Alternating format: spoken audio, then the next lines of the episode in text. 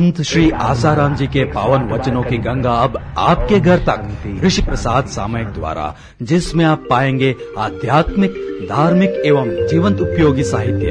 जैसे ध्यान क्यों और कैसे करें? योगासन और उसके अन्य पहलू। कीर्तन द्वारा जीवन में क्रांति सुखमय जीवन जीने की तरकीब और इसके साथ पूज्य श्री के जीवन से जुड़ी कई बातें और व्यक्तिगत अनुभव भी। सदस्यता शुल्क भारत नेपाल और भूटान वार्षिक रुपया पचास आजीवन रुपया पाँच सौ विदेश में यूएस डॉलर तीस आजीवन यूएस डॉलर तीन सौ। संपर्क करें ऋषि प्रसाद श्री योग वेदांत सेवा समिति संत श्री आसाराम जी आश्रम साबरमती अहमदाबाद पाँच भारत। आत्मा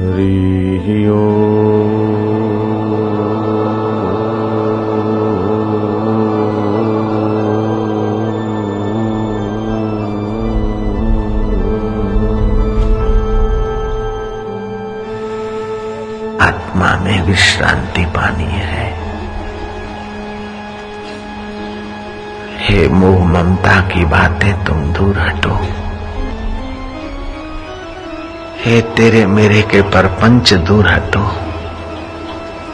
हम तो सर्वेश्वर में शांति पाने को संसार में आए थे, वही काम करेंगे। जिससे मेरे परमेश्वर का, मेरे सोहम स्वभाव का, मेरे साक्षी स्वभाव का उभार हो। हम तो वही करेंगे और वही सुनेंगे। अज्ञान से और मोह से भरी हुई बातों है कई जन्मों तक सुनकर अपने को कीचड़ में, दलदल में गिराया। अब तो ज्ञान की, शांति की, आनंद की, प्रभु की बातें सुनकर प्रभु मय जीवन बनाएँगे।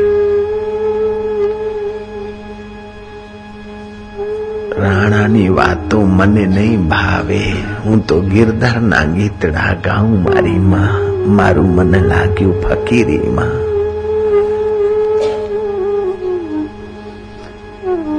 હીરા ને મોતી મને નહીં જોઈએ હું તો તુલસીની કંઠી પહેરું મારી માં મારું મન લાગ્યું ફકીરીમાં લાલ પીળા લુગડા મારે નહીં જોઈએ હું તો સાદા સુદા લુગડા પહેરું મારી માં મારું મન લાગ્યું ફકીરીમાં મહેલ ને માળીઓ મારે નહીં જોઈએ હું તો જંગલની ઝૂંપડીમાં રહું મારી માં મારું મન લાગ્યું ફકીરીમાં मुझे महल माड़िया नहीं चाहिए मैं तो जंगल की शांत भक्ति, ज्ञान, पुष्टि करने वाली झोपड़ी पसंद करूँगा। मुझे महल माड़िया नहीं चाहिए, मैं तो जंगल की शांत, नीरव शांत प्रभु के तरफ़ बढ़ाने वाली। वह कुटिया पर्याप्त रहेगी। मुझे गहने गांठे नहीं चाहिए, मैं तो तुलसी की माला से ही संतुष्ट हूँ। मुझे व्यंजन और विलासी भोग नहीं चाहिए मुझे तो सीधा साधा टुकड़ा चल जाएगा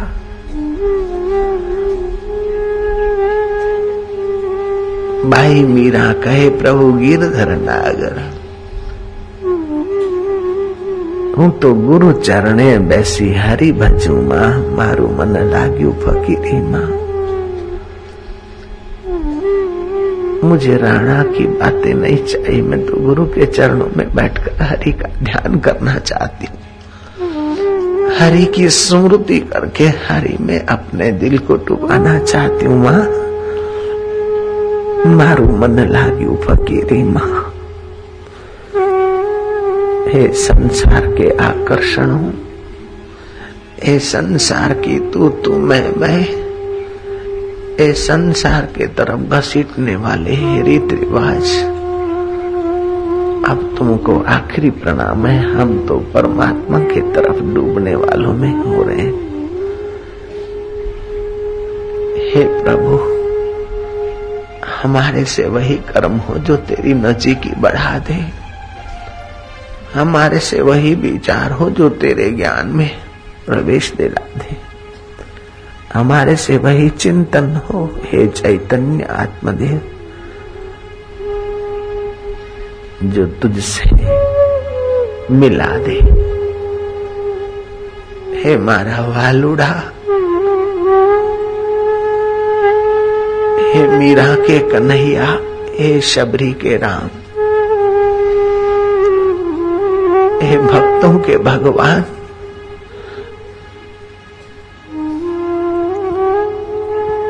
तेरी भक्ति का दान दे दे, तेरी प्रीति का दान दे दे। संसार ने तो खूब सताया है, खूब फंसाया है। संसार ने तो खूब तपाया है। तेरी प्रीति के लिए तप करते तो न जाने कहा पहुँच जाते। तुझे पाने के लिए तप करते तो न जाने कैसी ऊंचाइयाँ आ जाती। एक सर्टिफिकेट पाने के लिए बारह बारह सोलह सोलह वर्ष खपा देते हम लोग। विवेकानंद बोलते थे, मुझे फिर से पढ़ने का अगर अवसर मिले तो मैं दो ही सब्जेक्ट पढ़ूँगा। एक तो एकाग्रता और दूसरा अनासक्ति, बस, पर्याप्त है। एकाग्रता से सारे रहस्य और सामर्थ्य का खजाना अपने हाथ में आ जाता है। अनासक्ति से सारे बंधन अपने आप हट जाते हैं। जीव ब्रह्म हो जाता है, परमात्मामय हो जाता है। प्रकृति उसके अनुरूप हो जाती है। अगर मुझे फिर से पढ़ने का अवसर मिला तो मैं दो ही सब्जेक्ट पढ़ूँगा जीवन में। एकाग्रता और अनासक्ति। तमाम सब्जेक्टों पर कमांड रखने वाले उसके चरणों में अपना सिर झुका के भाग्य बना लेंगे, जिसने दो सब्जेक्ट ठीक से पक्के कर लिए। एकाग्रता और अनासक्ति। वो विश्व विजयी हो जाता है। बिना प्रमाण पत्र के भी सारे प्रमाण पत्रों का दाता हो जाता है। उसको किसी ने प्रमाण पत्र स्कूल कॉलेज ने नहीं दिया है, लेकिन गुरु ने कह दिया कि हाँ एकाग्रता और अनाशक्ति की यात्रा हो गई तेरी, अथवा अपने आप भी हो जाता है, वो दूसरों को प्रमाण पत्र देने का सामर्थ्य रखता है। कैसा है उस परमेश्वर का राज्य? शिवाजी के राज्य में कई मास्टर शिवाजी की खुशामद करते होंगे, लेकिन शिवाजी तुकाराम महाराज के दर्शन करने गए। और जहाँ से कुटिया दिखाई दी, शिवाजी नंगे पैर चले के उस महापुरुष के चरणों में शीश झुकाने जा रहा हूँ, जिसने अनासक्ति और एकाग्रता का पाठ अपने जीवन में पढ़ लिया है। सारे सदगुण उभर आते हैं। सारे सुख उभर आते हैं। सारी सुंदर प्रेरणा उभर आती है। और तमाम आकर्षणीय शक्तियाँ उसके अंतकरण में उभर आती है। आसक्त पुरुष तो दूसरे को धोखा देगा, अनासक्त तो दूसरे का हित करेगा। और जो दूसरे का हित, ईमानदारी से केवल हित की भावना, किसी का अहित न हो, अनासक्त व्यक्ति किसी का अहित नहीं सोचेगा। तो जगत का हित ही करेगा जितना भी। तुम थोड़ा सा जगत का हित करते हो तो जगत तुम्हारा पूजा करने लग जाता है। जगत तुम्हारा आदर करने को तत्पर हो जाता है। समाज कितना बढ़िया है, जगत कितना बढ़िया है। तुम खाली दो सब्जेक्ट पूरा कर देते तो जगत तुम्हारे पीछे चलने को तैयार है। तुम्हारी पूजा करने को तैयार है, तुम्हारी आरती करने को तैयार है। तुम्हारी आज्ञा मानने को तैयार है। खाली दो सब्जेक्ट एक अग्रता, अनासक्ति। मैंने ऐसे पुरुषों को देखा है, जिन्होंने दो सब्जेक्ट ठीक किए।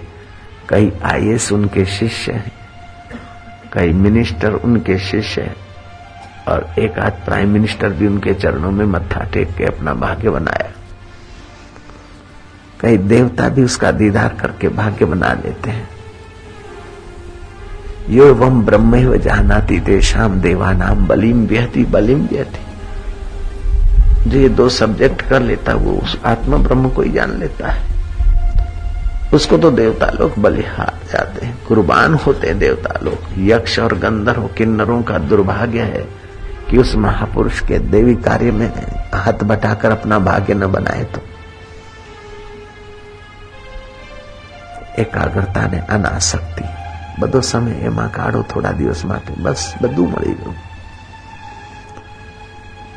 तीर्थराम ने उन दो सब्जेक्टों में एक साल लगाया था तीर्थराम में से राम तीर्थ हो गए बुद्ध ने उन दो सब्जेक्टों में छह वर्ष लगाए थे सिद्धार्थ में से भगवान बुद्ध हो गए वर्धमान में से महावीर हो गए। कोहर बेचने वाले उस कंगाल परिवार के बच्चे ने भी थोड़ा सा अनासक्ति और एकाग्रता का सब्जेक्ट की यात्रा की। कोहर बेचने वाला कंवर संत कंवर राम हो गए। राजा जनक ने भी उसमें ही थोड़ा समय लगाया। पूजने योग्य सम्राट बन गया। नहीं तो रजोगुणी आदमी पूजने योग्य नहीं होता है। राजा पूजने योग्य नहीं होता है आदर करने योग्य होता है। अगर अच्छा राजा है तो। लेकिन जनक पूजने योग्य पद पर पहुँच गए। ये दो पद, ये दो सब्जेक्ट। एकाग्रता करने का उपाय ध्यान है। ध्यान के समान कोई तीर्थ नहीं, ध्यान के समान कोई यज्ञ नहीं, ध्यान के समान कोई तप नहीं, ध्यान के समान कोई दान नहीं, ध्यान के समान कोई स्नान नहीं। ध्यान चार प्रकार का होता है, पादस्थ ध्यान, पिंडस्थ ध्यान, रूपस्थ ध्यान, रूपातीत ध्यान।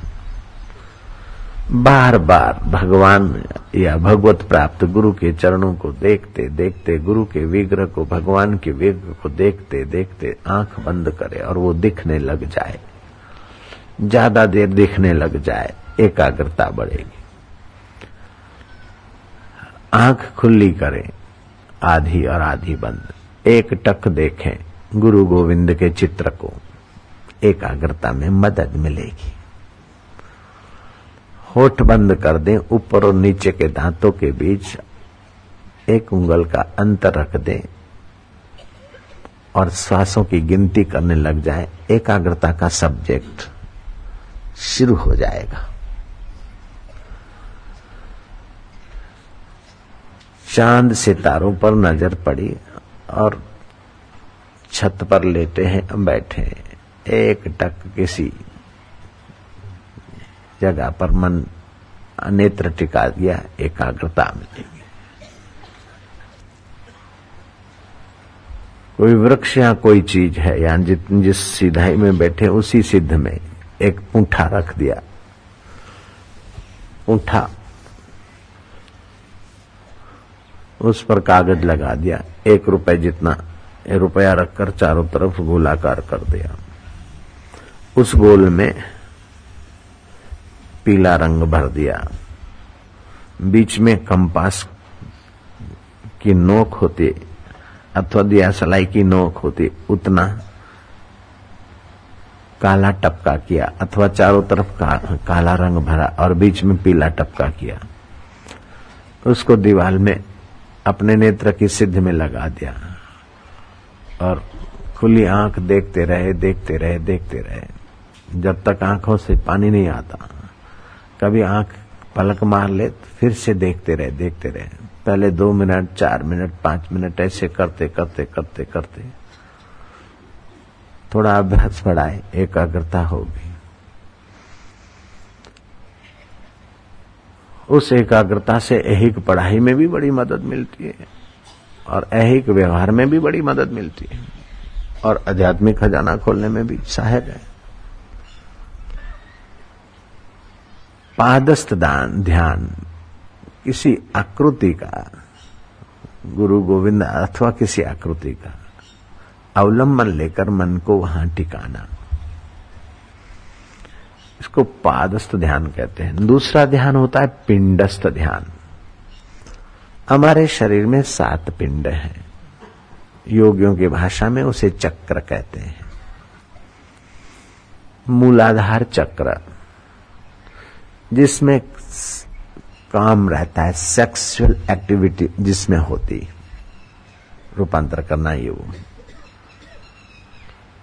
स्वाधिष्ठान केंद्र, मणिपुर केंद्र, अनाहत केंद्र, विशुद्धाख्या केंद्र, आज्ञा केंद्र और शस्त्र सार केंद्र। इन पिंडों में कहीं भी मन को लगाए, इसको पिंडस्थ ध्यान बोलते हैं। आठ, दस, पंद्रह प्राणायाम करें। आसन पे बैठे, आसन की आसन की गर्मी से मूलाधार पिंड विकसित होता है, जागृत होता है, काम राम में बदलता है। भय निर्भयता में बदलता है, घृणा प्रेम में बदलती है। ईर्षा समता में बदलती है, जीवन सुखद होने लगता है। व्यक्तित्व का प्रभाव विकसित होने लगता है। स्वाधिष्ठान पिंड में ध्यान करें। तो संशय और कल्पनाएँ रहती हैं। वो संशय मिटने लगते, कल्पनाएँ मिटने लगती है। शास्त्र का रहस्य प्रकट होने लगता है।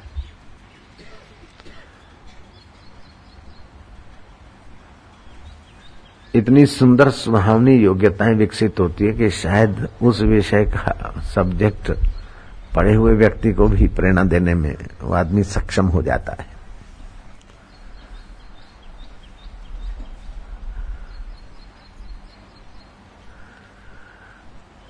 जमशेद टाटा। यूरोप में गए, स्वामी विवेकानंद से प्रार्थना किया कि मुझे लोह का कारखाना लगाना है, आप आज्ञा दीजिए कहाँ लगाऊँ? उन्होंने ही बताया कि नदी के किनारे फलाने डिस्ट्रिक्ट में पर्याप्त मात्रा में लोह मिलेगा तुम्हें और कारखाना अच्छा चलेगा। अभी तक चल रहा है। विवेकानंद की प्रेरणा मिली, यूरोप में बैठे बैठे ये एकाग्रता गजब के रहस्य खोल लेती। देवताओं की निधि को जान सकता है, दूसरे के मन की बात को जान सकता है, क्या हो गया उसको जान सकता है, क्या हो रहा है, अमुक जगह पर उसको जान सकता है, क्या होने वाला है उसको भी जान सकता है। लेकिन ये साधारण एकाग्रता नहीं, कुछ ठीक एकाग्रता होगी तो ये सारी ऊंचाइयाँ उस केंद्र के विकास में और भी कई फ़ायदे हैं। मणिपुर केंद्र कवित्व शक्ति तो जगती है। शास्त्र की व्याख्या करने का सामर्थ्य भी आ जाता स्कूली विद्या में नहीं के बराबर समय दिया था तुकाराम महाराज ने। लेकिन अभी तुकाराम महाराज के अभंग महाराष्ट्र यूनिवर्सिटी के पाठ्य पुस्तकों में पढ़ाए जाते हैं। कबीर का बीजक पढ़ाया जाता पर कोई पीएचडी लोग कर रहे हैं। सैकड़ों सैकड़ों लोग। कबीर तो दसवीं भी नहीं पढ़े हुए थे, लेकिन कबीर पर पीएचडी करने वालों को डॉक्टर का खिताब मिल जाता है। रामकृष्ण लीलासा बापू आदि, ये एकाग्रता और अनासक्ति के दो सब्जेक्ट किए इन लोग ने। और उन्होंने औरों का, कईयों का जीवन उन्नत कर दिया। चाहे रामकृष्ण हो, चाहे तुकाराम हो, चाहे लीलासा बापू हो, ये आप हम अभी आनंद या माधुर्य ले रहे हैं, इसमें भी तो लीलासा बापू का ही तो प्रसाद। उनकी एकाग्रता और अनासक्ति का ही तो फल है कि हम लोग इतना लेकिन मैं तो लीलासा बापू का तो शिष्य हूँ, गुरु की प्रशंसा तो शिष्य स्वाभाविक करता है, लेकिन मेरे गुरु को जो गुरु पद मिला, वो एक अनपढ़ महिला की कृपा। उसके पास ही अनजाने में ये दो सब्जेक्ट हुए होंगे, मेरा अनुमान है अपना। मेरे गुरुदेव की लीला, मेरे गुरुदेव की दादी माँ। उस जमाने में तो लड़कियाँ स्कूल जाती भी नहीं थी। कोई कोई गुरुकुल चलते थे वहाँ, कुछ लोग भेजते थे अपनी कन्याओं को। कन्याओं के लिए गुरुकुल अलग होते। लेकिन करीब करीब पर्दे पोष वाले लोग तो की बच्चियाँ तो अनपढ़ सी ही होती थी। आज से सौ साल पहले की बात की कल्पना करो, अस्सी साल पहले की बात। विदुषियाँ भी होती थी बड़ी बड़ी विदुषियाँ भी होती थी। लेकिन देहातों में अथवा किसी समाज में ऐसा भी तो मेरे गुरुदेव की दादी माँ खास पढ़ी लिखी नहीं थी। लेकिन ये दो सब्जेक्ट शायद उनके हो गए होंगे, कैसे भी हुए होंगे, मुझे पता नहीं।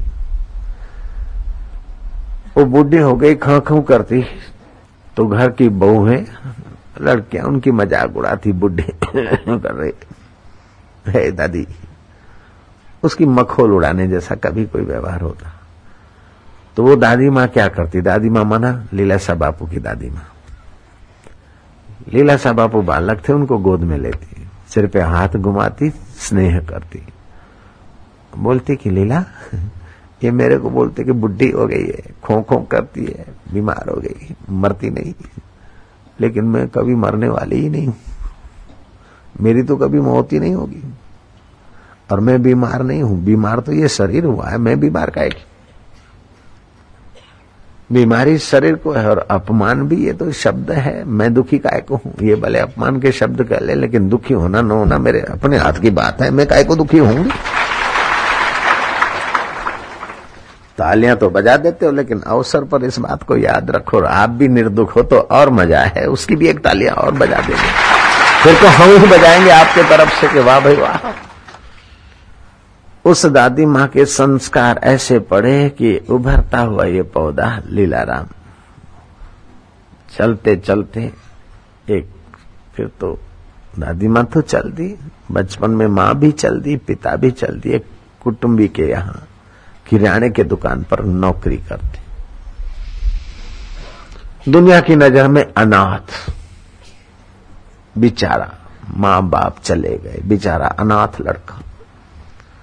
स्कूल भी स्कूल में, शायद दो दिन, तीन दिन गए होंगे, ऐसा मेरा अपना अनुमान है। क्योंकि वो साइन करते थे तो काफ़ी समय लगता था। अपना नाम लिखते थे तो काफ़ी देर लगती थी।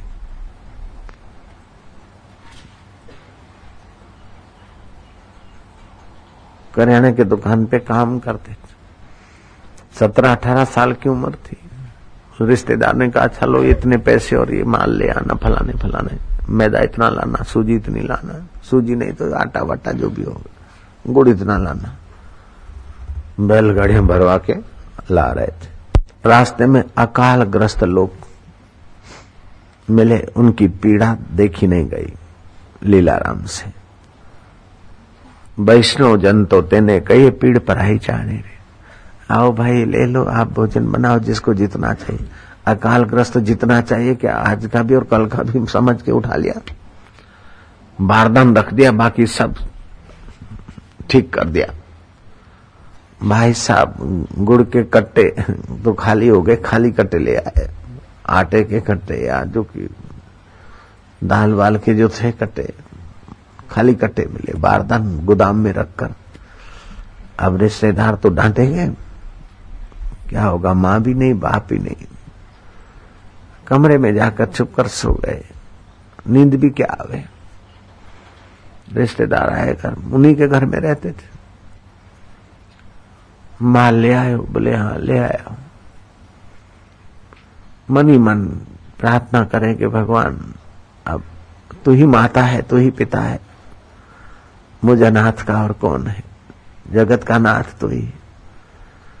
एक आध दिन, दो दिन, तीन दिन बीता। बहाना बना लिया कि बुखार है, अभी तो चल नहीं सकते। बोले अच्छा कुंजिया, हमको दे दो, गोदाम में क्या क्या माल है, हम अपने आप एंट्री कर लेंगे। अब दुकान में क्या माल छोड़ के आए आप समझ गए? बोले, बेटा, पैसे कितने बचे या खूटे? बोले, पैसे भी पूरे हो गए, माल भी पूरा हो गया। ये क्या बोलता है? चुप्पी साध ली। सोचा कि बुखार हो गया, मगज में चढ़ गया है बुखार। हम जाते हैं गोदाम में, देखते हैं। रिश्तेदार गोदाम में गया और ये भाई, हे प्रभु करते करते जाने अनजाने में आगे चक्र में आ गए होंगे। गए दुकान में और महाराज माल के वो जो बारदन फेंका रखा था, वो पूरा भरा हुआ। एंट्री करके आए कि लीलाराम इतना बढ़िया सौदा तुम लाए। पैसे खूटे भी नहीं। घबराए कि ऐसा करके अब कान पकड़ेंगे और पिटाई करेंगे। बोले भूल हो गई, क्या करें? उनकी भूख देखी नहीं गई, क्या करें? बोले, तू क्या बोल रहा है? बोले सामान लेके तो हम आए थे, लेकिन अकालग्रस्त लोगों की भूख देखी नहीं गई, इसलिए काका मैंने ऐसा कर दिया। बोले, तू क्या? तुझे बुखार की असर हो गई। सामान तो पड़ा है। बोले, नहीं, सामान नहीं ऐसे ऐसे खाली बात आने बोले, नहीं, सामान पड़ा है। तेरे को बुखार की असर हो गई। चल तेरे को दिखाता लीला राम का हाथ पकड़ के ले आए। गोदाम खोला। देखा कि जो खाली बारदान मैंने रखा था, पटका था, वो सब भरा भराया जिसने खाली बारदान भरा है, अब मैं उसी को ही खोजूँगा, बस। बचपन में ही घर को छोड़ा, गुरु चरण में आन पड़ा, तन मन धन सब अर्पण करके ब्रह्म ज्ञान में दृढ़ खड़ा। नदी पलट सागर में आई वृत्ति अगम अथा की, आओ श्रोता तुम्हें सुनाऊं महिमा लीला शाह सिंध देश के संत शिरोमणि बाबा बेपरवाह। योग की ज्वाला भड़क उठी और भोग भरम को भस्म किया। तन को जीता, मन को जीता। योग की ज्वाला भड़क उठी और भोग भरम को भस्म किया। भोग भरम है वाहवाई भी एक भोग है। अरे, हम कलेक्टर बनेंगे, लोग रिस्पेक्ट करेंगे। ये जल जाने वाले दो कान, इसके मज़ा के लिए तो अपनी ज़िंदगी क्यों जलाए यार, रिस्पेक्ट के लिए। हम बड़े सेठ बनेंगे, लोग हमारी इज़्ज़त करेंगे वाह वाह करेंगे। ये दो कान के वाह वाह और अहम को पोषने के लिए इतनी मजूरी क्यों करता है? ईश्वर के नाते तू कर, जो कुछ कलेक्टर बनना, जो कुछ सेठ बनना, बन। ईश्वर के नाते बन। और ईश्वर के नाते बनेगा तो सेठ नहीं रहेगा, भक्त हो जाएगा। कलेक्टर नहीं होगा, भक्त होगा। फिर कलेक्टर उसका व्यवसाय हो जाए, सेठ व्यवसाय हो जाए। भक्त तो है। महाराज योग की ज्वाला भड़क उठी, भोग भरम को भस्म किया, तन को जीता, मन को जीता, जन्म मरण को खत्म किया। नदी पलट सागर में आई। एक छोटी वृत्ति शरीर और परिवार नहीं, व्यापक समाज रूपी सागर में। अपना जीवन।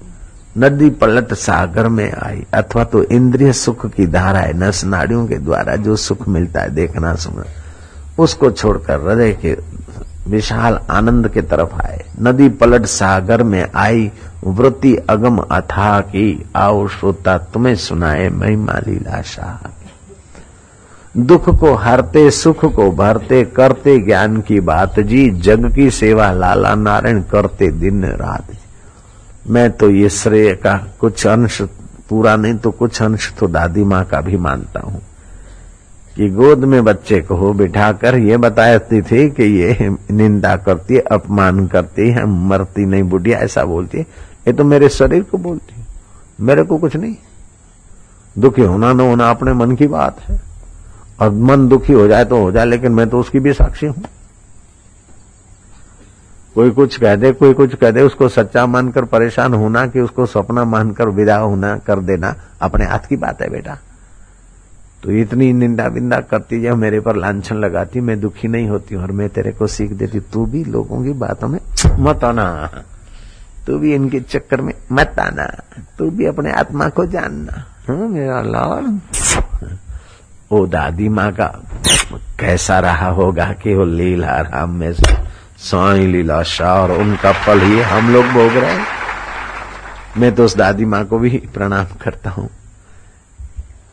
जिसने एकाग्रता और अनासक्ति का जाने अनजाने प्रसाद पाया होगा और वो प्रसाद लीलाराम के बालिस काल में संस्कार दे डाले। और वो चलते चलते समाज की सेवा हुई और उसी में से एक थोड़ा सी उनकी कृपा हमको भी मिली और इतना लाभ हो रहा है। ये दो सब्जेक्ट कितना बढ़िया है। एकाग्रता, अनासक्ति, दो ही सब्जेक्ट। इसका महत्व तो नहीं जानते, इसलिए हम बहुत मजूरी करते, भी फूटी कोड़ियाँ पाते हैं। और इसका महत्व तो जो लोग जानते हैं, थोड़ा ही रसमय प्रयत्न करने से परम रस पा लेते हम इस आध्यात्मिक खजाने का महत्व तो इतना नहीं जानते तो पादस्थ ध्यान के बाद पिंडस्थ ध्यान है। पादस्थ से दस गुना लाभ पिंडस्थ करता है दस गुना कम समय में पिंडस्थ साधना। पादस्थ ध्यान, एकाग्रता आएगी, चार प्रकार के ध्यान होते हैं, पादस्थ, पिंडस्थ, रूपस्थ रूपाती समाधि लग जाए, श्वास न चले तो भूख नहीं लगेगी। श्वास कम चले तो भूख कम हो जाएगी। बच्चे के श्वास खूब चलते हैं, तेज चलते हैं तो ज़्यादा खाता है। युवक अब बुढ़ापे में स्थगित हो जाती प्राण शक्ति कम भूख लगती। समाधि करे तो भी कम भूख लगेगी। समाधि छोड़कर प्रवृत्ति करे तो हमको तो भूख ज़्यादा लग रही है। और प्रवृत्ति भी थोड़ी कम होती जाए अथवा श्वास की गति थोड़ी कम हो जाए तो भूख और प्यास प्राणों को लगती सीधी बात है। सुख और दुख मन को होता है, लेकिन हम लोग अपने को नहीं जानते, इसलिए मन से जुड़ जाते हाश मैं सुखी हो गया। हाय, मैं दुखी हो गया। और ऐसे मन मन तो बस तरंग है, जैसे सागर में ऐसे कभी सुखी, कभी दुखी, कभी सुखी, दुखी दुखी, सुखी दुखी, सुखी सुखी, दुखी सुखी, दुखी दुखी, सुखी, करके जीवन पूरा हो जाता है। जो मन से जुड़कर सुखी होना चाहता है, उसके दुख का कोई अंत नहीं। सुखी होने के लिए जो जो करेगा, उसके बदले में थोड़ा दुख भी तो आएगा। एक ही सिक्के के दो पहलू हैं। जब सुख पकड़ा तो दुख आएगा, बिना बुलाए इसीलिए कहते कि सुख की इच्छा छोड़ो, संसार में से सुख की इच्छा छोड़ो। सुख लेने की इच्छा छोड़ो, अब लेने की इच्छा घुसी तो कैसे छोड़े कि दूसरों को सुख देना शुरू करो? तो आपके सुख की इच्छा शांत होते ही आपका आत्म सुख उभरेगा। मान लेने की इच्छा छोड़ो, मान देना चालू करो तो मान लेने की इच्छा छूटेगी।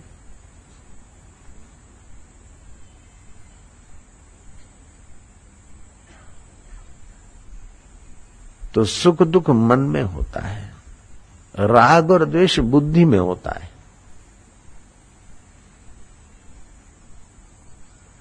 इन सबको हम लोग देख रहे हैं, लेकिन ज्ञान में, चौथे ध्यान में गति नहीं है। इसलिए देख रहे हैं, फिर भी देखने हैं, का लाभ नहीं ले रहे हैं, इसी में बह रहे हैं। आप गोरे हुए, काले हुए हैं, कभी गोरे थे, हम यूरोप में से आए तो लोगों ने बोला, बापू, गोरे हो। गए हम केनिया से हम अफ्रीका से लौटे तो लोगों ने बोला, बापू काले हो गए। फिर हम हिमालय से आए तो लोगों ने बोला, बापू पतले हो गए। अमेरिका से आए तो लोगों ने बोला, बापू मोटे हो गए। मद्रास से आए तो फिर लोगों ने बोला, बापू दुबले भी हो गए, काले भी हो गए। वास्तव में हम दुबले हैं कि मोटे हैं? हम काले हैं कि गोरे हैं? जिसने काले को जाना है, उसी ने गोरे को जाना है तो हम हम काले गोरे कैसे होते अगर कालापन चला गया तो हम चले जाते। तो ये चमड़ा हुआ काला गोरा। मोटा और पतला, मांस का ढांचा हुआ। नाटा नाटा और लंबा शरीर हड्डियों का ढांचा है। सुख आया उसको भी हम देखते हैं, दुख आया उसको भी हम देखते हैं, लेकिन क्या करते कि हम सुख के भोक्ता हो जाते हैं, अंदर से खोखले बनने के लिए। दुख के भोक्ता हो जाते हैं, अंदर से डरपोक हो जाते हैं। अंतकरण मलिन हो जाता है। सुख आया तो देखो कि सुख आया, मन में सुख हुआ। मन में सुख हुआ, उसको भी मैं देख रहा हूँ। किसी परिस्थिति से मन में दुख हुआ, उसको भी मैं देख रहा हूँ, मैं साक्षी हूँ। सुख दुख को देखने वाला हूँ। ये रूपातीत ध्यान की यात्रा है। आँखें मूंद के बैठो आदत पिंडस्थ ध्यान करो, लेकिन व्यवहार में रूपातीत ध्यान को ले आओ। मान हुआ, अपमान हुआ, ये हुआ उसको हम देख रहे हैं। राग आ जाए किसी वस्तु व्यक्ति के लिए अथवा द्वेष आ जाए तो बोले, बुद्धि में आया है। एक बात और इसमें मिला दो कि जो आदमी अपने को समझता कि मेरे में दुर्गुण है और मैं निकालूं, हज़ार उपाय करे, बहुत मुश्किल से दुर्गुण निकलेंगे। मेरे में सदगुण है और मैं बड़ा हूँ तो सदगुण टिकेंगे नहीं। हकीकत में सदगुण भी मन बुद्धि में है और दुर्गुण भी मन बुद्धि में आप उससे अलग है। अलग होकर उसको ट्रीट करोगे तो आसानी हो जाएगी। एक्सीटर भी दे रहे हैं और ब्रेक भी मार रहे हैं तो जरा कठिन हो जाएगा। एक्सीटर देना बंद करो, फिर ब्रेक और क्लच का उपयोग करो तो आसान हो जाएगा गाड़ी का रुकना क्या करें? मेरे में ये दुर्गुण है, मेरे में ये दुर्गुण है। ये मत सोचो। मन में है, उसका निकाल दूँगा। बुद्धि में है, निकाल दूँगा। शरीर में है, निकाल दूँगा। मुझमें तो कोई गुण, दुर्गुण नहीं। मैं तो बस चैतन्य, अखंड आनंद, शांत आत्मा। इस प्रकार का तात्विक ज्ञान विचार करके, उसी विचार में रमण करना, खुली आँख चलते फिरते भी, उसको बोलते रूपातीत ध्यान। बोले, ध्यान कैसे हुआ बाबा? आँखें बंद कर नहीं नहीं, जैसे पनिहारी है, पानी का मटका सिर पर रखा, मटके पे मटका, उस पे मटकी। तीन तीन, चार चार बर्तन, और अपनी सखी के साथ बात भी करती चली आ रही। लेकिन ध्यान मटकों में है। अथवा उल्टा स्त्री, पति से बात कर रही है, भोजन भी परोस रही है, लेकिन अपने यार की भी मीठी याद करके। अब ये जाए, ऑफ़िस फिर देखती हूँ, फ़ोन करूँगी, बात करूँगी, बलमा। तो सब कुछ करते हुए भी चिंतन उसका रहता है, ध्यान हो जाता है। अथवा तो प्रेग्नेंट देवी, प्रेग्नेंट महिला काम काज करते हुए भी अपने गर्भ का, अपने बच्चे का, शिशु का उसको ध्यान होता है। उठने बैठने में भी वो संभलती। खाते, पीते, उठते, बैठते, कुछ बोलती नहीं, फिर भी चित्त उधर होता है उसका। जब आठवा, नौवा महीना हो जाए तो वो माताएँ जानती है कि कैसे उठना, बैठना, क्या करना, वो ठीक से उनको ध्यान करना नहीं पड़ता, ध्यान रखना नहीं पड़ता है ध्यान होने लगता है। ऐसे साधक भी संभल संभल कर कदम रखे। होनहार माँ संभल संभल के कदम रखती तो उसके शरीर से हार्ड मास का एक बालक बालक पैदा हो। लेकिन तुमको तो उससे भी ज़्यादा संभल के कदम रखना चाहिए, विचारना चाहिए। वो अगर पुअड़ हो, लापरवाह हो तो हो सकता है कि गर्भ का विनाश हो जाए, गर्भपात हो जाए। तो वो संभल संभल कर कदम रखती क्योंकि शिशु को जन्म देना है। उससे भी ज़्यादा तुम्हें उन तात्विक विचारों में संभल कर डटे रहना है, क्योंकि तुम्हें परब्रह्म परमात्मा को प्रकट करना है। जो सुनते हैं, फिर हा हु करके हवाई हवाई बातें कर लेते हैं। या साधन भजन करते शिविर में आते जो कुछ मिला, फिर अच्छा लगा, बढ़िया। फिर वो बैटरी डिस्चार्ज करने होती है तो करने में लग जाते हैं। तो उनको इसकी महत्ता का पता नहीं है, इसलिए अगर इसकी महत्ता का पता हो, एकाग्रता और अनासक्ति तो सारे प्रयोग और सारे सत्संग और ध्यान उसी को दृष्टि में रखकर स्वाभाविक होता है। दृष्टि में रखने की आदत पड़ जाती है। ये सारे शिविर और साधना और नामदान और ये सब किया जाता है। ये दो विषयों पर ही ज़ोर दिया जाता है। अनासक्ति और एकाग्रता। मास्टर कितना भी ज़ोर दे, लेकिन विद्यार्थी का सहयोग चाहिए। और विद्यार्थी को उस विषय में महत्व बुद्धि चाहिए। तभी विद्यार्थी उत्तीर्ण हो पाएगा। तो आपकी महत्व बुद्धि कर दो, अनासक्ति और एकाग्रता। बाकी का तो है ही है जो हो रहा है। इस पर महत्व बुद्धि करो, हाईलाइट करो। फिर देखो मज़ा। दिन में दसों बार विचार करो कि हमारे दो मुख्य विषय हैं, अनासक्ति और एकाग्रता। थोड़ा ध्यान कर लो उसी समय। कोई आसक्ति है तो विवेक की कैंची मारो कि आखिर कब तक? ये हो गया हो गया, देखा जाएगा। सारी चिंताएँ, सारी मुसीबतें, सारा तू तू मैं मैं, लोग क्या बोलेंगे, ये क्या बोलेंगे, सारा दबाव चल जाएगा। अपनी रोटी खाते, अपने श्वास खर्चते और फिर दूसरों की कल्पनाओं में अपने को बहाना, अपने को दबोच देना। हाँ शास्त्रीय है, ईश्वर के तरफ़ की है, समाज के हित की उन्नति की है। आजकल तो सब लोग, भाई, ये तेरा कर्तव्य है, ये तेरा कर्तव्य है, ये तेरा धर्म है। अपना कर्तव्य निभाओ। लेकिन कौन बता रहे कर्तव्य निभाने की बात? पति पत्नी को उपदेश दे रहा कि तेरा कर्तव्य है पति की सेवा करना। ये तेरा धर्म है। और पत्नी पति को उपदेश दे रही कि मेरा लालन पालन और मेरे गहने गांठे और मेरी सुख सुविधा का ख्याल रखना तुम्हारा कर्तव्य है, तुम्हारा धर्म है। बाप बेटे को कहता है कि पिता की सेवा करना तेरा धर्म है।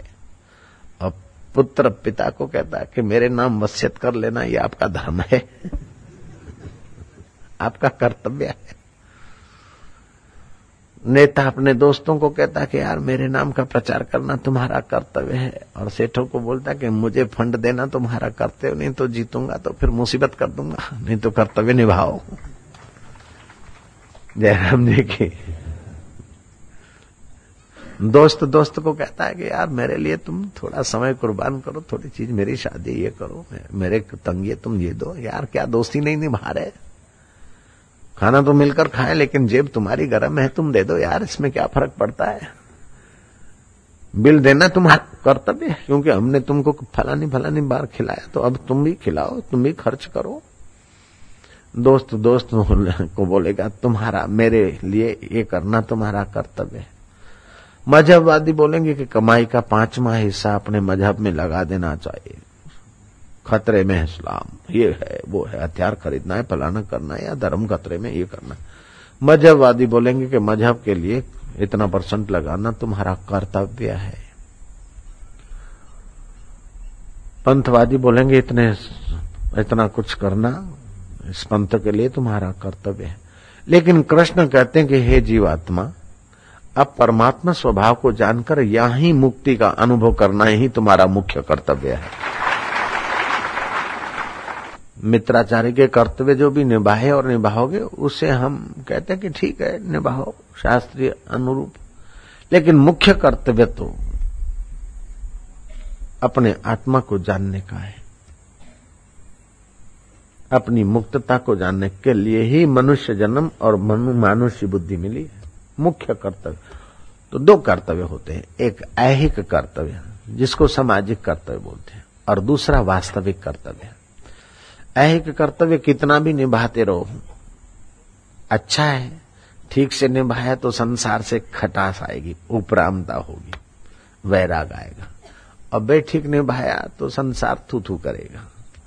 लेकिन मुख्य कर्तव्य निभाया, फिर वो ठीक से निभा तो भी ठीक है, और न ठीक से निभा तभी भी लोग अपने आप आपके अनुरूप होने लगेंगे। मुख्य कर्तव्य निभाना।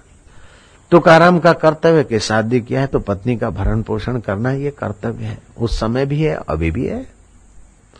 लेकिन वो मुख्य कर्तव्य में लग गए, गौण कर्तव्य से थोड़ा समय नहीं दे पाए, थोड़े गौण कर्तव्य से थोड़े उपराम हो गए।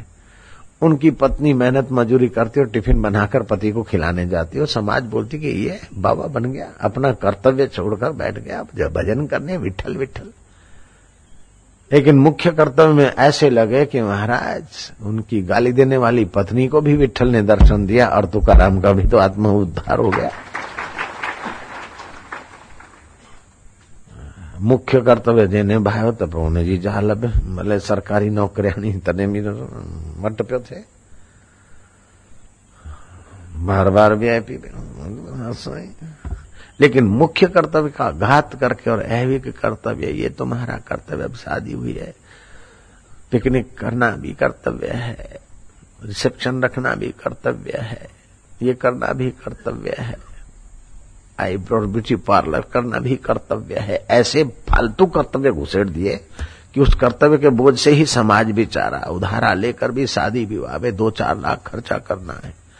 पाँच दस लाख दहेज बच्ची को देना है, पच्चीस लाख दहेज देना है। अब समाज का तो गला घोंट दिया कर्तव्य के नाम से वासनाओं ने और स्वार्थ तत्व ने और मूर्खता ने तो ऐसा गला दबोचा है कि आग लगे ऐसे कर्तव्यों को।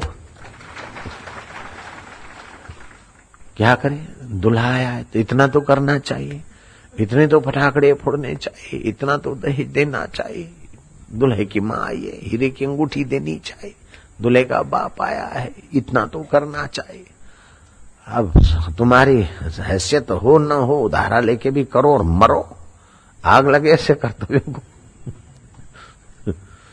अरे, लड़की बड़ी हो गई, शादी नहीं शादी तो उसकी हो गई, प्रभु के साथ, बाकी शरीर की शादी होगा प्रारंभ तो हो जाएगी। इसमें तू क्या झंझट, तू भगवान की बात कर।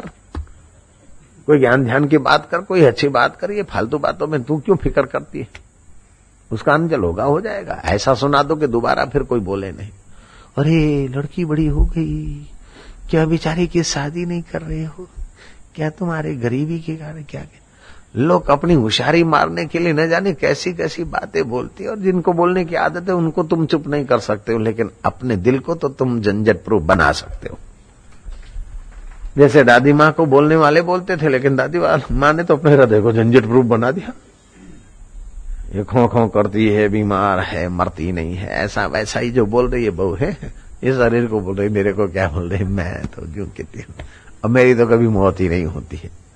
मौत होगी तो इस पाँच भौतिक शरीर की होती है, सुख दुख तो मन में आता है, राग द्वेष बुद्धि में होता है, भूख प्यास प्राणों को लगती है। हम तो वही परमात्मा के सनातन अंश है, आनंद है, शांति। बस मुख्य कर्तव्य में अनाशक्ति आ गई। एकाग्रता और अनाशक्ति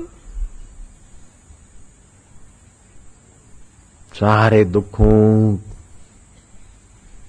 का अंत हो गया। इन विचारों में ध्यान नहीं देते, इन विचारों को अपना नहीं बनाते। अष्टावक्र बोलते तब तो अष्टावक्र के विचार है, लेकिन जनक सुनते तो फिर अष्टावक्र के ही विचार नहीं रह जाते, वो जनक का भी विचार हो जाता है। गुरु का अनुभव जब तक नहीं बोले, तब तक गुरु का ही है। जब बोले हैं तो जनक इतना एकाग्रता से सुन रहे हैं कि उस अनुभव को पी जाते हैं, फिर वो जनक का ही अनुभव हो जाता है। और जब जनक बोलते तो आह, उन्हीं अष्टावक्र गुरु की कृपा के प्रसाद को मानो, हजम करके डकार ही दे रहे उससे बनी अष्टावक्र संहिता, अष्टावक्र गीता, अड़तालीस गीताएँ हैं। भगवत गीता ज़्यादा मशहूर है। लेकिन अष्टावक्र गीता साधकों के लिए तो गजब की है, बहुत बढ़िया है। ऐसे ही रंग अवधूत महाराज की गीता, वो भी है तो सब मंकी गीता है। मंकी ऋषि को विवेक वैराग्य हुआ, संसार क्या है बोले भी। राम गीता है, शिव गीता है। इन सारी गीताओं का उद्देश्य तो यह है कि इस संसार की आसक्ति मिटाकर अपने उस आत्मदेव में मन को एकाग्र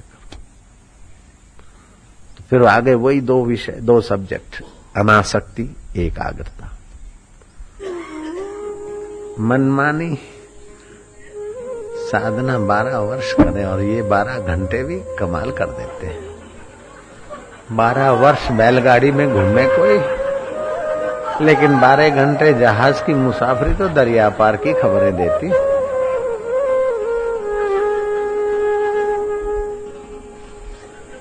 हम वासी उस देश के जहाँ पार ब्रह्म का खेल दिया जले अगम का बिन बाती बिन तेल। ओम आनंद ओम माधुर्य। अहम की चतुराई चूल्हे में डाल दे भैया अगर ध्यान का रस लेना है तो बन जा ग्वाल गोपी या मीरा या गौरांग जैसा पागल गल को पा लिया के कैसे आनंद लूटा जाता है? जीते जी परमात्मा का रस कैसे पाया जाता है? ये नगद धर्म है, मरने के बाद कोई बिस्त में जाए, उन्हें जाने दो। हूरें मिलेगी और शराब के चश्मे मिलेंगे, उन्हें उन्हीं के भरोसे रहने दो। कोई फ़र्क, हमें कोई विरोध नहीं। लेकिन जीते जी तुम अपने आत्मविस्त में आ जाओ इलाही विस्त में आ जाओ। उन हुरों की गुलामी अब शराब के चश्मों की गुलामी या देवताओं के अमृत की गुलामी नहीं। अभी आत्मा अमृत का स्वाद ले लो। दिल ने तस्वीरें हैं यार, जबकि गर्दन झुका ली और मुलाकात कर ली। एक से सवा लाख जगाऊं।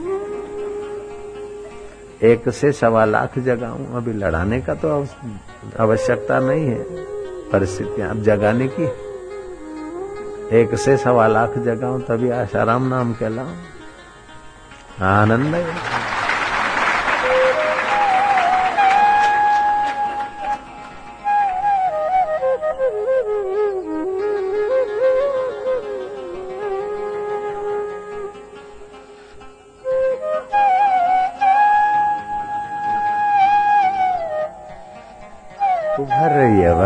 महाशक्ति उभर रहे हैं वो सुषुप्त केंद्र। वो कलियाँ खिल रही है हृदय की। हृदय कमल खिल रहे हैं।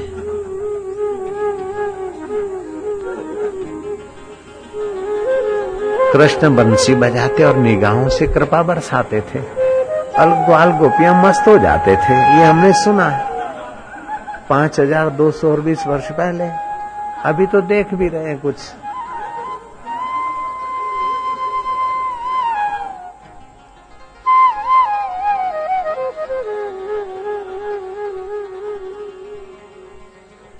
पूनम की रात की बंसी बजी थी और कृष्ण ने निगाहों से बरसाई था। अधरा अमृत और ग्वाल गोपियाँ दीवाने हुए थे। धरती थी धरा, जो धरा का विषय विकारों का सुख है, वो नहीं चाहिए हमें। हे केशव, हे कृष्ण, अधरामृत चाहिए। और कृष्ण ने बरसाया था, बंसी का निमित्त करके निगाहों से बरसाया निगाहों से वो निहाल जाते हैं, जो ब्रह्म ब्रह्मवेताओं की निगाहों में आ जाते हैं। लटका करता ब्रह्म था कृष्ण तो भाई। रसमय जीवन था कृष्ण का।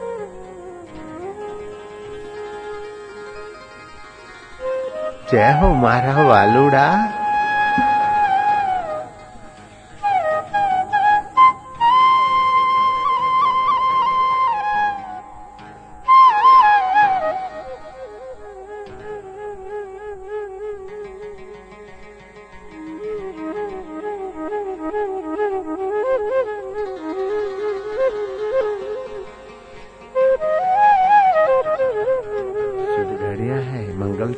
मंगल रहे है। यही तो मंगल प्रभात। जब जगे तब प्रभात। जब प्याली पी तब प्रभात। बोतल की प्याली तो लोग रात को पीते, लेकिन ये प्यालियाँ तो प्रभात को पी जाती। दिल की प्यालियाँ प्रभात को पी जाती। और जब पियो तभी प्रभात। जब पियो तब अमृत वेले, चार अमृत वेले होते हैं। एक सूर्योदय से सवा दो घंटे पूर्व से अमृत वेला चलता है। सूर्योदय तक। दूसरा, जब उस अमृत स्वरूप परमात्मा की चर्चा सुनते सुनाते वो अमृत वेला है। और तीसरा, अमृत पिए हुए महापुरुष जब अमृत पिलाते तो अमृत वेला है। और चौथा, आप भी जब बैठकर अमृत पीते तो अमृत वेला है। ये तो अमृत वेला है। चाहे सुबह के नौ बजे, लेकिन अमृत वेला है। जय जय। जय जय। पीने वाले पी रहे देखने वाले, देखते रहो। देखने का भी मज़ा लो।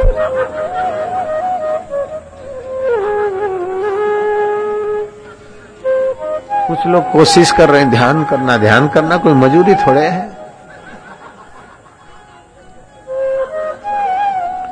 कोशिश करके ध्यान से दूर मत जाओ।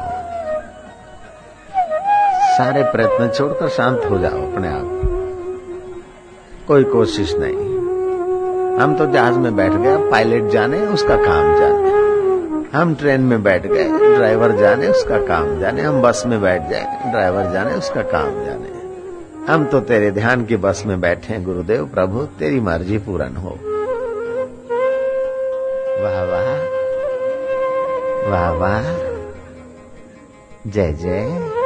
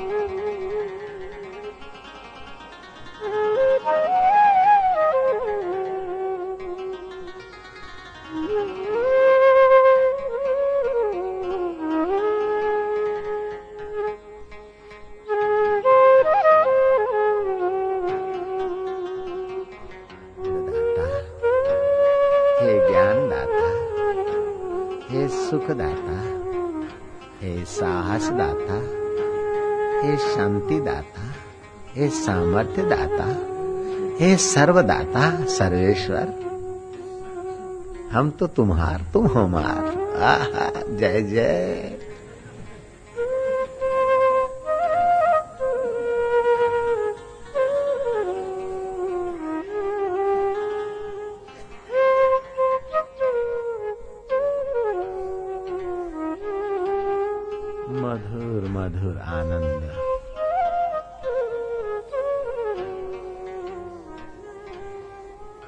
पावन पावन।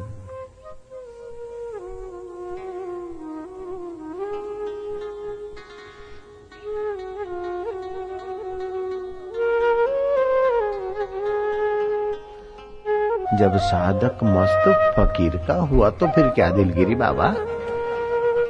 फिकर फेंक कुएँ में यार पर भर के पी। ये फ़िक्र मत करके गुरु की मैं खाने में कहीं शराब खत्म तो नहीं हो गई।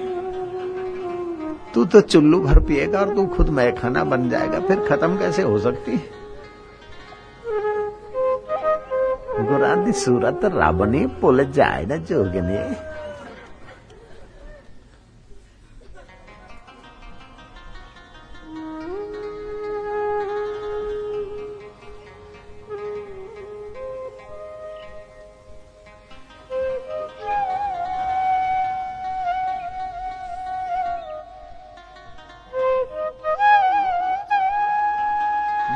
समान कोई तीर्थ नहीं, ध्यान के समान कोई यज्ञ नहीं, ध्यान के समान कोई तप नहीं, ध्यान के समान कोई दान और स्नान नहीं।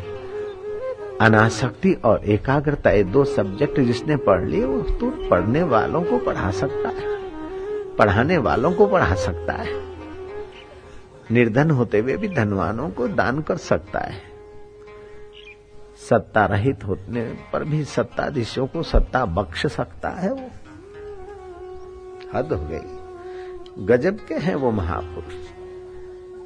देने को फूटी कोड़ी नहीं है और लेने वाले को सब कुछ दे डालते भिक्षा तो मांग के खाते और राज्य बांट देते पास में कुछ भी नहीं और मांगने वाले को सब कुछ दे देते हैं। कुछ भी नहीं और सब कुछ दे देते ओम आनंद, ओम माधुर्य।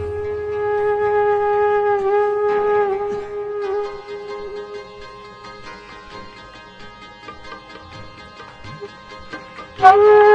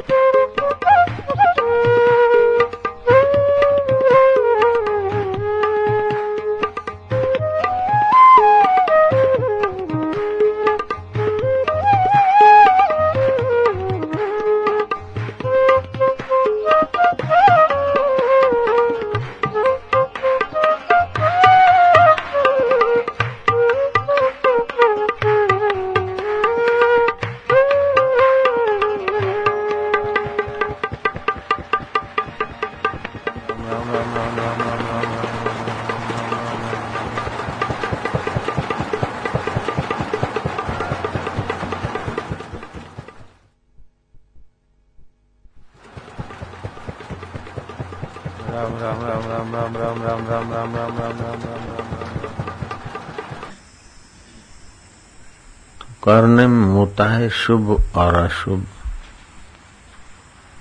और न करने में भी होता है शुभ और अशुभ।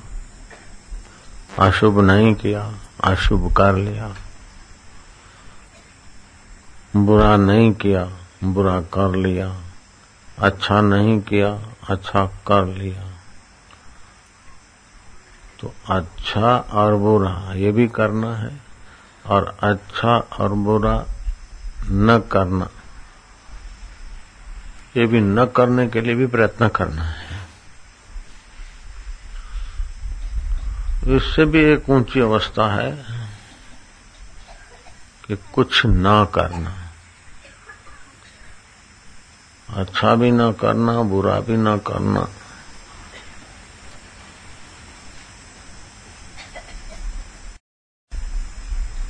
न करना करना। उसमें अगर पाँच पंद्रह सेकंड भी रह जाए मन तो बड़ा सामर्थ्य आता। आधा मिनट अगर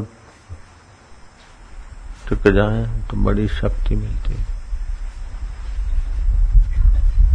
न करने को करना। पहले राग था, अब त्याग है। पहले बुरा था, अब भला है।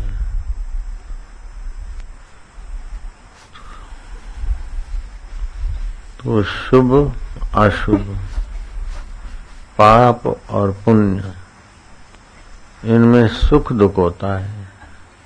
शुभ का फल सुख होता है, अशुभ का फल दुख होता है। जो दुख देने वाला है उसको कह दिया पाप, और जो सुख देने वाला है उसको कहा पुण्य।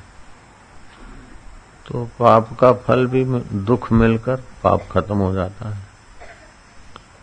और पुण्य का फल सुख मिलकर पुण्य खत्म हो गया था। लेकिन पुण्य को भोगने के लिए भी समय खत्म हो जाता है और पाप को भोगते हुए भी समय खत्म हो जाता है।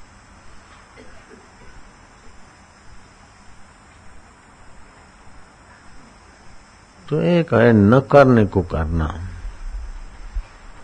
न करने को करना मतलब कुछ न करना। अच्छा भी न करना, बुरा भी न करना, नींद भी न करना आलस्य भी न करना, चिंता भी न करना, भय भी न करना, शोक भी न करना, मोह भी न करना निर्मोह भी रहने का प्रयत्न न करना, कुछ न करना। कुछ न करने में अगर आधा मिनट भी रहे तो बहुत शक्ति आती बात बहुत सूक्ष्म है। कुछ न करने में आधा मिनट भी टिक जाए तो बहुत अच्छा अनुभव होता है। और अनुभव करने वाले का भी ख्याल न करना। अनुभव, अनुभव्य सब।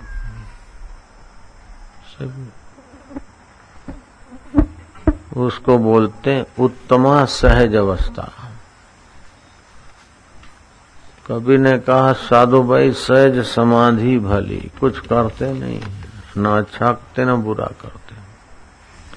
न पुण्य करते, न पाप करते। न सुखी होते, न दुखी होते। न मूर्छित होते, न निंद्रित होते। या तो आदमी सुखी होता है, या तो दुखी होता है, या तो मूर्छित होता है, या तो निंद्रित होता है। इन सबसे एक ऊँची अवस्था है। मूर्छित भी नहीं है निंद्रित भी नहीं है सुखी भी नहीं है दुखी भी नहीं है पुण्यात्मा भी नहीं उस समय पुण्य भी नहीं पाप भी नहीं चिंता भी नहीं और निश्चिंतता भी नहीं आ चिंता नहीं है मैं निश्चिंत हूँ ऐसा भी नहीं है मैं चिंतित हूँ ऐसा भी नहीं है न करने को करना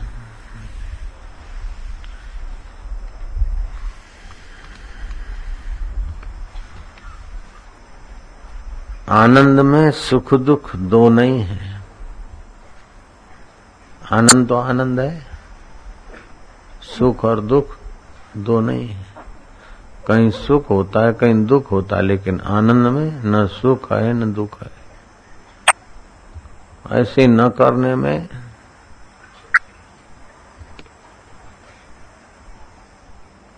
न करना है, न न करना है। पहले तो हमने राग था, अब त्याग है। पहले हमने ये पकड़ा ये पकड़ा, अब ये छोड़ना है। पहले पाप हो गया, अब हम पुण्य कर रहे हैं। अथवा तो अभी सैर कर रहे हैं, नींद कर रहे हैं। नास्तिक हो गए, पहले आस्तिक थे। न नास्तिक होना है, न आस्तिक होना है। ऐसी एक ऊँची अवस्था इसको बोलते हैं उत्तमा सहज अवस्था। मध्यमा ध्यान धारणा। कनिष्ठा शास्त्र चिंतनम च तीर्थ यात्रा धमाधम। छोटे से छोटा साधन है तीर्थ यात्रा उससे ऊँचा है शास्त्र चिंतन। शास्त्र चिंतन से ऊँचा है धारणा ध्यान। और ऊँचे ऊँची अवस्था है, सहज अवस्था। सहज अवस्था न जागृत है, न स्वप्न है, न सुषुप्त है, न मूर्छा है, न समाधि है। समाधि से भी परे। जागृत, स्वप्न, सुषुप्ति, गहरी नींद सुषुप्ति बोलते हैं। वो नहीं है। सहज अवस्था न जागृत है, न स्वप्न है, न मूर्छा है, न समाधि है, सब सामर्थ्य। न करने से प्राप्त होता है, जैसे परलय है। परलय में ऐसी अवस्था आती है कि कुछ नहीं करता जीव परलय में कुछ नहीं करता तो इतना सामर्थ्य आता है कि नई सृष्टि फिर होती है। कुछ न करता है, न, कुछ नहीं है, परलय हो गया। प्रलय की स्थिति से जो सामर्थ्य बनता उसे फिर